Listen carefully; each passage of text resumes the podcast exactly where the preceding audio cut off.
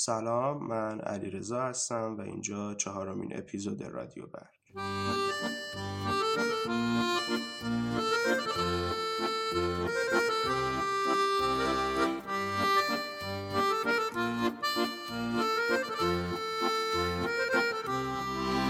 همین اول کار لازم یه توضیح بدم راجع به اتفاقاتی که افتاده و خب متاسفانه خوشبختانه از این اپیزود تا مدت نامعلومی و اپیزود نامعلومی برخلاف سه اپیزود قبلی دیگه خبری از اون گفتگوهای دو نفره نخواهد بود و روند کار یکم تغییر می‌کنه. البته اینکه این قضیه تا که ادامه پیدا کنه مشخص نیست ولی اگر اتفاق خاصی نیفته همون روند سابق برمیگردم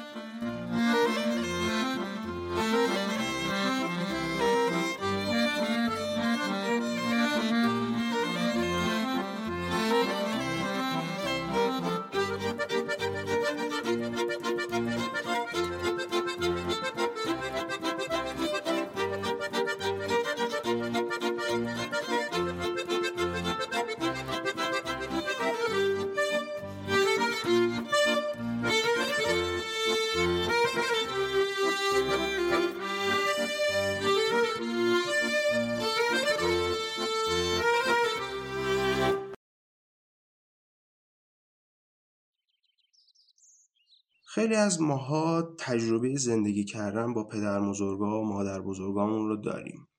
مثلا توی خانواده ما مرسومه. حالا رسم نمیشه اسمشو گذاشت اما مرسومه که توی فصل تابستون که خیلی از بچه ها و نوه های فامیل دیگه اون درس و مشق و مدرسه و اینجور چیزاشون تموم شده میان و یکی دو هفته ای رو با پدر بزرگ یا مادر بزرگ میگذرونن. خب خیلی از در واقع بچه های این پدر بزرگا و مادر بزرگا دیگه سر سامون پیدا کردن و دیگه اونا دارن تنهایی زندگی می‌کنن. خودشون هم یه خونه درندشت و اون زندگی تنهاییشون و خب نوه هم از این فرصت استفاده می‌کنن و میان. منم این وسط تجربه های زیادی داشتم از زندگی کردن با مادر بزرگم علال خصوص توی این سه سال اخیر که به دلایلی مجبور بودم بیشتر رفت آمد کنم.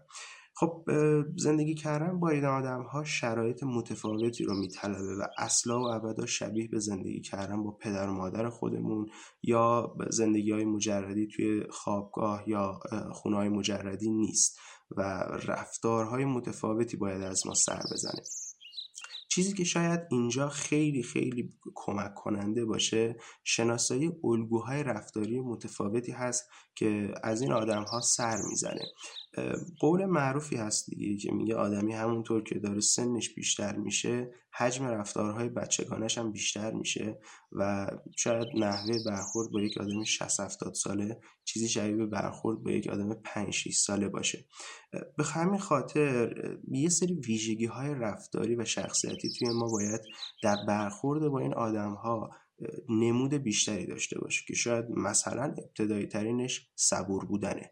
و اگر این صبر وجود نداشته باشه شاید خیلی از رفتارهای اونها به قول خودمون امروز در واقع این سن خودمون و نسل خودمون روی اعصاب باشه و خب اذیت کنه از طرفی تفاوت نسلی که وجود داره بین نسل من گوینده به عنوان یه ده افتادی با اون شخصی که من به عنوان مادر بزرگم ازش نام می‌برم به عنوان کسی که متعلق به دهه سی هست متعلق به دهه 20 که حالا در تکمیل اپیزود قبلی من بگم که مادر بزرگ من تاریخ تولدش بالاخره من در آوردم و متولد 14 فروردین 1329 هست.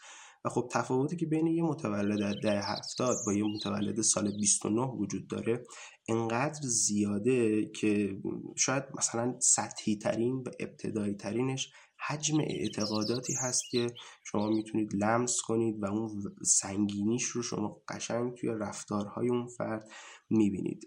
این سنگینی گاهی اوقات حتی روی دوش بقیه از خانواده هم سنگینی می‌کنه و گاهی اوقات سری کانتکت ها و کلش های خاصی رو ایجاد می‌کنه و حتی گاهی اوقات باز دعوا و دلخوری های عجیب و غریبی هم میشه. یکی از چیزهای دیگه ای که این وسط پدر بزرگا مادر بزرگای ما. البته توی پرانتز بگم من منظور من یک رنج سنی نسبتا خاص هست و البته همه این حرفا راجع به همه اونها صادق نیست.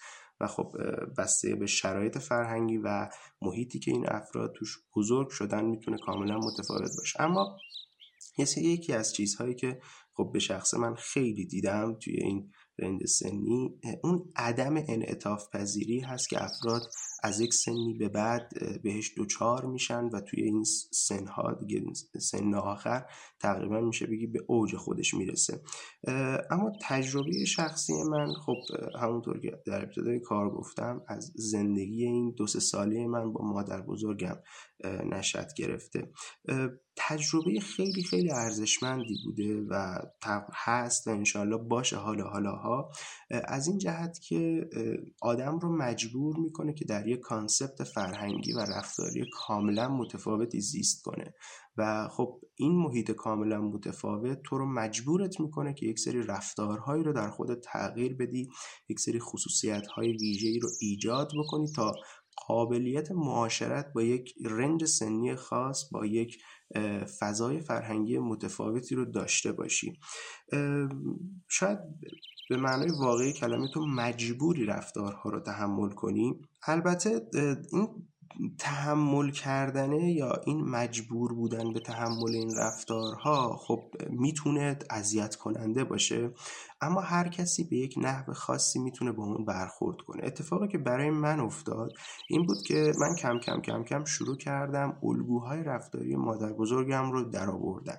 اینکه در برخورد با یک مقوله خاصی که در طول روز باهاش روبرو میشه به عنوان یک فرد خب فردی که شاغل نیست یک خانم خانه دار و آدمی که خب ارتباطات خیلی محدودی هم داره طبعا مقولاتی هم که باش در طول روز برخورد می‌کنه کمه و پیدا کردن چهار تا الگوی رفتاری کار خیلی خاص و ویژه هم نیست یعنی اصلا کار سختی هم نیست. و وقتی این الگوهای رفتاری رو بیرون آوردم هم از یک طرف تحمل اون رفتارها برای من راحت تر شد. همین که یه چاره تونستم پیدا کنم. در اون رفتارها چاره شد و تونستم هم باهاش ارتباط موثرتری برقرار کنم و همین که دیگه اون مشکلات بر نخوره. و عملا این رفتارها قابل هضم شدن. خب مثال متعددی داریم. مثلا مادر بزرگ من هر شب تلویزیون نگاه می‌کنه و دو سه ساعتی رو توی شبکه آی فیلم خب آی فیلم هم که عادت داره فیلم های گذشته رو پخش می‌کنه. انواع اقسام سریال ها از متهم گریخت شما بگیرید تا ستایش یک و دو و سه و الا ماشاءالله و فیلم های مثل مثلا میوه ممنوعه. تقریبا تمام سریال های 20 سال اخیر ایران رو آی فیلم می‌ذاره. و تو این سریال ها خب بعضیاش رو من حالا جست گریخته دیدم توی دوران بچگی این بعضیاش رو اصلا خب ندیدم یا کامل ندیدم و حالت متفاوتی داره. اما خب شما در نظر بگیرید که یک پیرزن تنها که جلوی تلویزیون نشسته داره فیلم نگاه می‌کنه و گوشای سنگینه صدا رو خوب نمیشنوه خیلی از قسمت ها و داستان فیلم رو متوجه نمیشه. بارها و بارها شده که من توی اتاق داشتم کار خودم رو انجام می‌دادم و مادر بزرگم اومده منو صدا زده که علی رضا نمیای فیلم نگاه کنیم. و خب شما نمی‌تونید تو همچین مواقع یه بار دو بار می‌تونی بگی من کار دارم. بار سوم واقعا یه جوری میشه آدم و بلند میشه میگه بره بذار من برم بشینم فیلم با مادر بزرگم نگاه کنم. نه اینکه اون فیلم فیلم ارزشمندیه. در واقع شما می‌خوای که اون مادر بزرگی اونجا احساس تنهایی نکنه.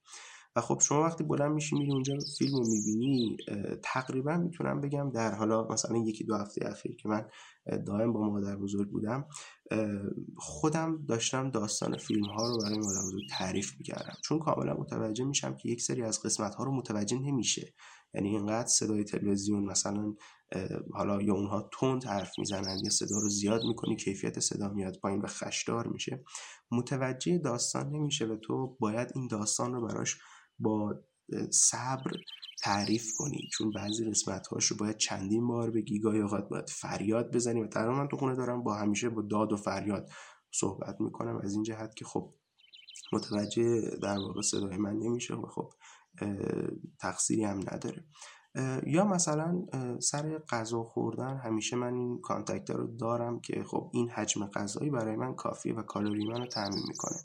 اما معتقد مادر بزرگ که نه تو این رو هم باید در کنارش بخوری یا این رو هم باید بخوری یا باید به قول معروف انقدر بخوری که تموم شه نه اینکه بخوری که سیرشی و خب این همیشه این بحث وجود داره. یا از اون طرف گفتم وزن اعتقادات توی این نسل خب خیلی سنگین تر از نسل های بعدی است. هرچقدر به زمان حال نزدیک میشیم از گذشته تا امروز این اعتقاده داره توی یک سری از در یک حجم کثیری از جامعه ضعیفتر میشه. اینکه این اعتقاد درسته یا غلط اصلا الان نه جای صحبتش نه اهمیتی داره واسه من. صرفا میگم که یک چیزی وجود داره که اون بهش معتقده و مثلا من نوعی بهش معتقد نیستم. و خب تو این ایام رمزون که خب شبها مادر بزرگ بلند میشه و خب نماز و حالا عبادت و اینها می‌بینم که صدای مثلا رادیو رو تا انتها تقریبا بالا میده. و خب اگر تو عادت نداشته باشی به این قضیه واقعا می‌تونم بگم آدم می‌تونه کفری بشه تا این حد. و خب مناجات و راز و نیاز و اگه یه نفر باشه که خب من نمی‌خوام نه روزه بگیرم نمی‌خوام نماز بخونم نمی‌خوام صداتون رو بشنوم می‌خوام بخوابم. ساعت مثلا چهار نصف شب من می‌خوام بخوابم نمی‌خوام همچین چیزی رو بشنوم. واقعا اذیت میشه. و خب من مثلا اگر کسی اضافه بر من اونجا باشه گفتم که یکم صداشو کمتر کن. ولی خب می‌بینی که بیتوجهی اتفاق میفته چون معتقده که این کاری که من دارم انجام میدم و این کار درسته و اینکه اون نماز نمی‌خونه اون بلند نمیشه این کار اشتباه رو داره انجام میده و کار من کار درسته. بنابراین لازمه که بلند شه یا این شاید این کار من تحریکش کنه که بلند بشه. و خب نه تنها حتی نمیپذیره که اونم حق داره انتخاب کنه این وسط بلکه معتقده که نه داره اشتباه می‌کنه و من به عنوان حالا یک فرد مثلا معتقد وظیفم اینه که اون رو به هر روشی که شده سر به راه کنم. یا مثلا همین بحث رادیو رادیو خیلی رکن مهمیه توی خونه مادر بزرگا و پدر بزرگا و خیلی علاقه همچنانی به تلویزیون ندارن. اخبار رادیو رو خیلی بیشتر میپسندن. و رادیو توی خونه و توی خونه مادر بزرگ تمام میگم دائما روشنه. از یک ساعت قبل از اذان تا یک ساعت دو ساعت بعد از اذان اخبار ساعت چهار اخبار ساعت نه. تقریبا همه تایم ها رو می‌شناسه همه رو می‌دونه و خب و صدا با صدای بلند و تو باید این رو تحمل کنی.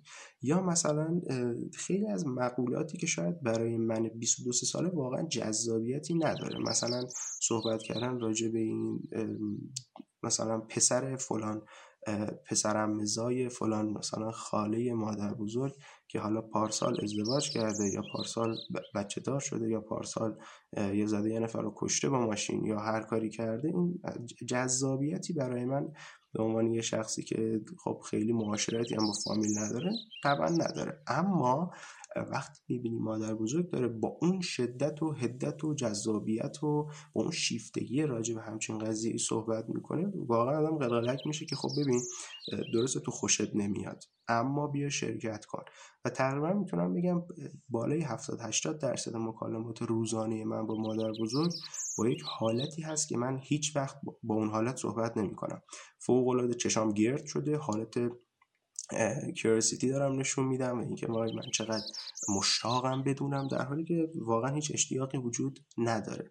اما تو برای اینکه ارتباط برقرار کنی یا بهتر بگم من برای اینکه بتونم اون ارتباط مؤثره رو برقرار کنم تا اون bond فامیلیه تا اون bond عاطفی شکل بگیره مجبورم که یک سری جاهایی علا رقم این که غیر واقع و در واقع شاید حتی به لحاظ اخلاقی هم بگی خب درست نیست تو داری مثلا پنهانکاری می‌کنی داری دروغ میگی. ولی برای اینکه اون باند شکل بگیره مجبورم که با علایق اون در واقع همراه بشم و منم ابراز علاقه کنم و این وجوه مشترک اتفاقات یا وجوه مشترکمون توی مسائل مختلف باعث بشه که به همدیگه نزدیکتر بشیم. خب اینا مثالهایی بود که توی این چند مدت حالا چند سال اخیر من بارها و بارها باش برخورد کردم و دائما هم همین الان در حال انجام دادنشون هستن و از یه جایی به بعد این مسائل جا افتاده. یعنی به صورت ناخودآگاه دیگه من نسبت به یه سری از مسائل واکنش نشون میدم و حتی گاهی اوقات خودم شروع کننده اون مسائلم. خب مثلا ما تو خونه مادر بزرگ خب گل و گیاه دیگه تو خونه قدیمی ها زیاده. پاسیون دارن و اینجور چیزها و خب گل و گیاه نگه میدارن. ما یه چند تا کاکتوس داریم که الان گل کردن و خب گل دادن کاکتوس همیشه اتفاق جذابیه. و خب من خودم بحث این رو باز کردم و چون می‌دونستم که مادر بزرگم به گل خیلی علاقه داره و خب صحبت کردن راجع به این می‌تونه یه جورایی برانگیختش کنه و یه حس خوب بهش بده و همین باعث میشه که ارتباط ارتباط موثرتری باشه. این وقت من برمیگردم و حالا این الگوی رفتاری که توی این چند سال من سعی کردم توی خودم ایجاد کنم رو مقایسه می‌کنم با سایر نوه ها در واقع پسر خاله ها و پسر در واقع دختر خاله و پسر خاله ها.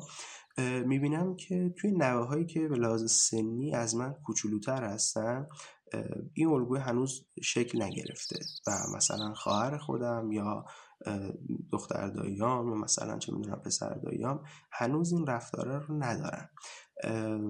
ولی از اون طرف توی نوه هایی که از خودم بزرگتر هستن و مثلا چند سال از من بزرگتر هستن این رفتار شکل گرفته. و تو خیلی از مواقع مثلا ما دو نفری نشستیم مثلا مادر بزرگم میاد و راجع به یک مسئله صحبت می‌کنه ما یه لبخند به همدیگه می‌زنیم و بعد جفتمون با همون الگوی رفتاری داریم اشتیاق نشون میدیم. علیرغم که واقعا اشتیاق خاصی هم به اون قضیه نداریم و پنج دقیقه قبلش داشتیم راجع مثلا فلان اتومبیل یا راجع مثلا فلان مسئله کاری یا راجع فلان مثلا دوستمون دوست مشترکمون که الان مثلا چون از ایران رفته و حالا مثلا چه می‌دونم بریتانیا داشتیم صحبت می‌کردیم. و خب همه این مسائل در کنار همدیگه نشون میده که این تجربه زندگی کردن کم کم آدم رو به این سمت می‌بره که تو باید برای ارتباط موثر یه سری کارهایی انجام بدی حتی اگر خلاف میلت باشه. خب شاید بعد نباشه. یه اشاره کوتاهی هم کنم به چیزی که در واقع پشت این برخوردها هست. و اونم این که خب خیلی از این رفتارها از یک جهت از سر احترامه. و خب من دوست ندارم یه آدمی که چندین برابر من سن داره و بزرگ من محسوب میشه بزرگ خانواده ما محسوب میشه از دست من ناراحت بشه تحت هر شرایطی. و خب خیلی جاها باش راه میام. علیرغم که کاملا با نظرش مخالف بودم. از یک طرف دیگه هم باید این در نظر بگیریم که خب این آدم ها چه بخوایم چه نخوایم روزهای آخر زندگیشونه و نمی‌تونیم بگیم که قراره تا 100 سال آینده این آدم ها زنده باشن حداقل با چیزی که الان داریم. حالا این روز آخری موقع چند ساله این موقع چند روزه این موقع چند ماهه. و خب حداقل این تایم های آخر شاید بهتر باشه که خیلی از چیزها بر وفق مراد اونها باشه. در مجموع اگر بخوام بگم زندگی کردن با این آدم ها در دراز مدت کار خیلی سختیه. چون خیلی جاها مجبوری که از خودت و از مثلا علایق خودت یا از کارهایی که داری انجام میدی بزنی و با اونها همراه بشی. اما حس می‌کنم که هر کسی لازم یه سری دوره هایی رو توی زندگیش با اونها بگذرونه و چه بهتر که توی یک سنی باشه که خودش داره شخصیت خودش رو شکل میده. خب ما خیلی همون تا 16 17 سالگی شخصیتمون تحت تاثیر شرایط و محیط شکل گرفته. وقتی وارد دانشگاه شدیم تا اومدیم خودمون رو پیدا کنیم بخشی از شخصیت شکل گرفته و از یک جایی به بعد که به قول معروف به خودمون اومدیم و فهمیدیم توی دنیا چه خبره دنیا دست کیه به قول معروف. از اونجا به بعدی که دیگه این شکلگیری شخصیت رو خودمون بر عهده گرفتیم. و شاید لازم باشه که برای تمرین کردن یه سری از اتفاقات یا به عبارتی تمرین کردن یک سری از این خصوصیات و ایجاد کردنشون توی خودمون لازم باشه که یک سری دوره هایی رو هم با اونها بگذرونیم و زندگی کنیم. و خب خیلی اتفاقات خاصی میفته در کنار این به شخص روی دیدگاه من نسبت به زندگی خیلی تاثیر گذاشته این زندگی کردم با مادر بزرگ تا حد خیلی زیادی صبورترم کرده و خب اگر هم مثل من شیفته واژه ها و لحجه های مختلف و گویش های محلی باشید که فوق العاده واژه های زیادی یاد می‌گیرید و خب اگر اپیزود قبل رو شنیده باشید متوجه میشه که مادر بزرگی من به شدت لحجه داره و گاهی اوقات حتی واژه های خاصی رو هم استفاده می‌کنه که تو همون گویش محلی کاربرد داره و یاد گرفتن اینها همراه شدنش و حتی پرسیدن راجع به داستان هایی که توی گذشته اتفاق میفته وقایع اتفاقات و شناختن حتی فامیل. تقریبا می‌تونم بگم من 90 درصد فامیل رو گفتگوی دو نفرم با مادر بزرگ شناختم. اینها می‌تونه کمک کنه. اگر علاقه داشته باشه اینا می‌تونه به شیرین تر شدن این همنشینی کمک کنه. در آخرم باید بگم که چه بخوایم چه نخوایم این آدم ها میرن و نمی‌تونیم جلوی رفتنشون رو بگیریم. مرگ شطوری که در خونه همه میخوابه و دیر یا زود حتی شاید ما زودتر از اونا بریم. ولی به هر حال این مرگ میاد و می‌رسه و این حقیقت انکار ناپذیره برای من به شخص این مرگ مسئله نیست. تنها چیزی که توی حداقل می‌تونم بگم ده سال اخیر یا به طور ویژه تر توی 6 7 سال اخیر مسئله بود اینه که من لازم این تجربه‌ای که این آدم ها دارن رو بگیرم ازشون و حیف اگر این تجربه رو من نگرفته اینها رو از دست بدم. چون من از چهار تا یعنی دو تا پدر بزرگی دو تا مادر بزرگ سه تاشو از دست دادم. اولی که سه ماه هم بوده دومی تقریبا 6 7 سالم بوده سومی ده سالم بوده و سه تاش توی در زیر ده سال من این سه نفر رو از دست دادم. و خب اون یه نفر باقی مونده که زنده مونده و خدا رو شکر و خدا رو شاکرم که هنوز هست و این تجربه وجود داشت مرگه به هر حال میاد من نمی‌تونم واسه اون کاری بکنم. البته اون حس فقدانه طبعا همیشه وجود خواهد داشت و نمی‌خوام بگم خیلی راحت کنار اومدم با این قضیه برای هممون البته. من دارم به عنوان من نوعی صحبت می‌کنم. ولی می‌خوام بگم که حداقل به شخصه برای من همیشه چیزی که مسئله بود اینه که تجربه از گرانقدری که این آدم ها دارن حالا هر چقدر هم بعضی قسمتاش کورکورانه باشه هر چقدر هم بعضی قسمتاش متحجرانه و خیلی با تعصب باشه اگر کما که شنیدید حتما تو اپیزود قبلی که چقدر راجع به یه سری مسائل دیدگاه های افراطی داره مادر بزرگ. کما که این شکلی هست. اما به هر حال لابلای این چیزهایی پیدا میشه که واقعا هیچ جا پیدا نمیشه و به طرز وحشتناکی ارزشمنده به طرز وحشتناکی حیفه اگر کسی اینها رو به دست نیاره و به عبارتی این صرف نشناختن آدم ها و نقشی که می‌تونستن توی شکلی شخصیت من داشته باشن واسم اهمیت داشته که بر اون مبنا استفاده که تو این فرصت بردم عملا تا یه حد خیلی زیادی خیالم رو راحت کرده. البته بازم میگم که کنار اومدن با این مسئله و در واقع این مسئله مرگه توی دراز مدت می‌تونه کار راحت تری باشه. اگر این استفاده و این بهره بردن وجود داشته باشه. هرچند اون حس فقدانه به قوت خودش پاورجا خواهد بود و خب چیزی نیست که بتونه آدمی ازش فرار کنه اما خوبی آدمی اینه که فراموش کاره. امیدوارم که این حرفا اگر تا امروز استفاده کردید تو خوشحال به سعادتتون چون می‌دونم واقعا تجربه زیباییه. اگر فقط یاد بگیریم که چجوری باید اون پترنا رو بشناسیم چجوری با اینها باید برخورد کنیم و اون باندهای عاطفی رو تشکیل بدیم. اگر هم استفاده نکردید و هنوز پدر بزرگا و مادر بزرگاتون خدا رو در قید حیاتن که امیدوارم این حرفا باعث بشه وقت بیشتری رو باشون بگذرونیم. چون همه آدم ها و این اعتقاد شخصی منه که همه آدم ها در هر سطح و هر جایگاه و هر سن و سالی یه چیزی واسه یاد دادن به بقیه دارن و هر چقدر این سنه بالاتر میره وزن این یادگیری بیشتر و بیشتر میشه. شاد و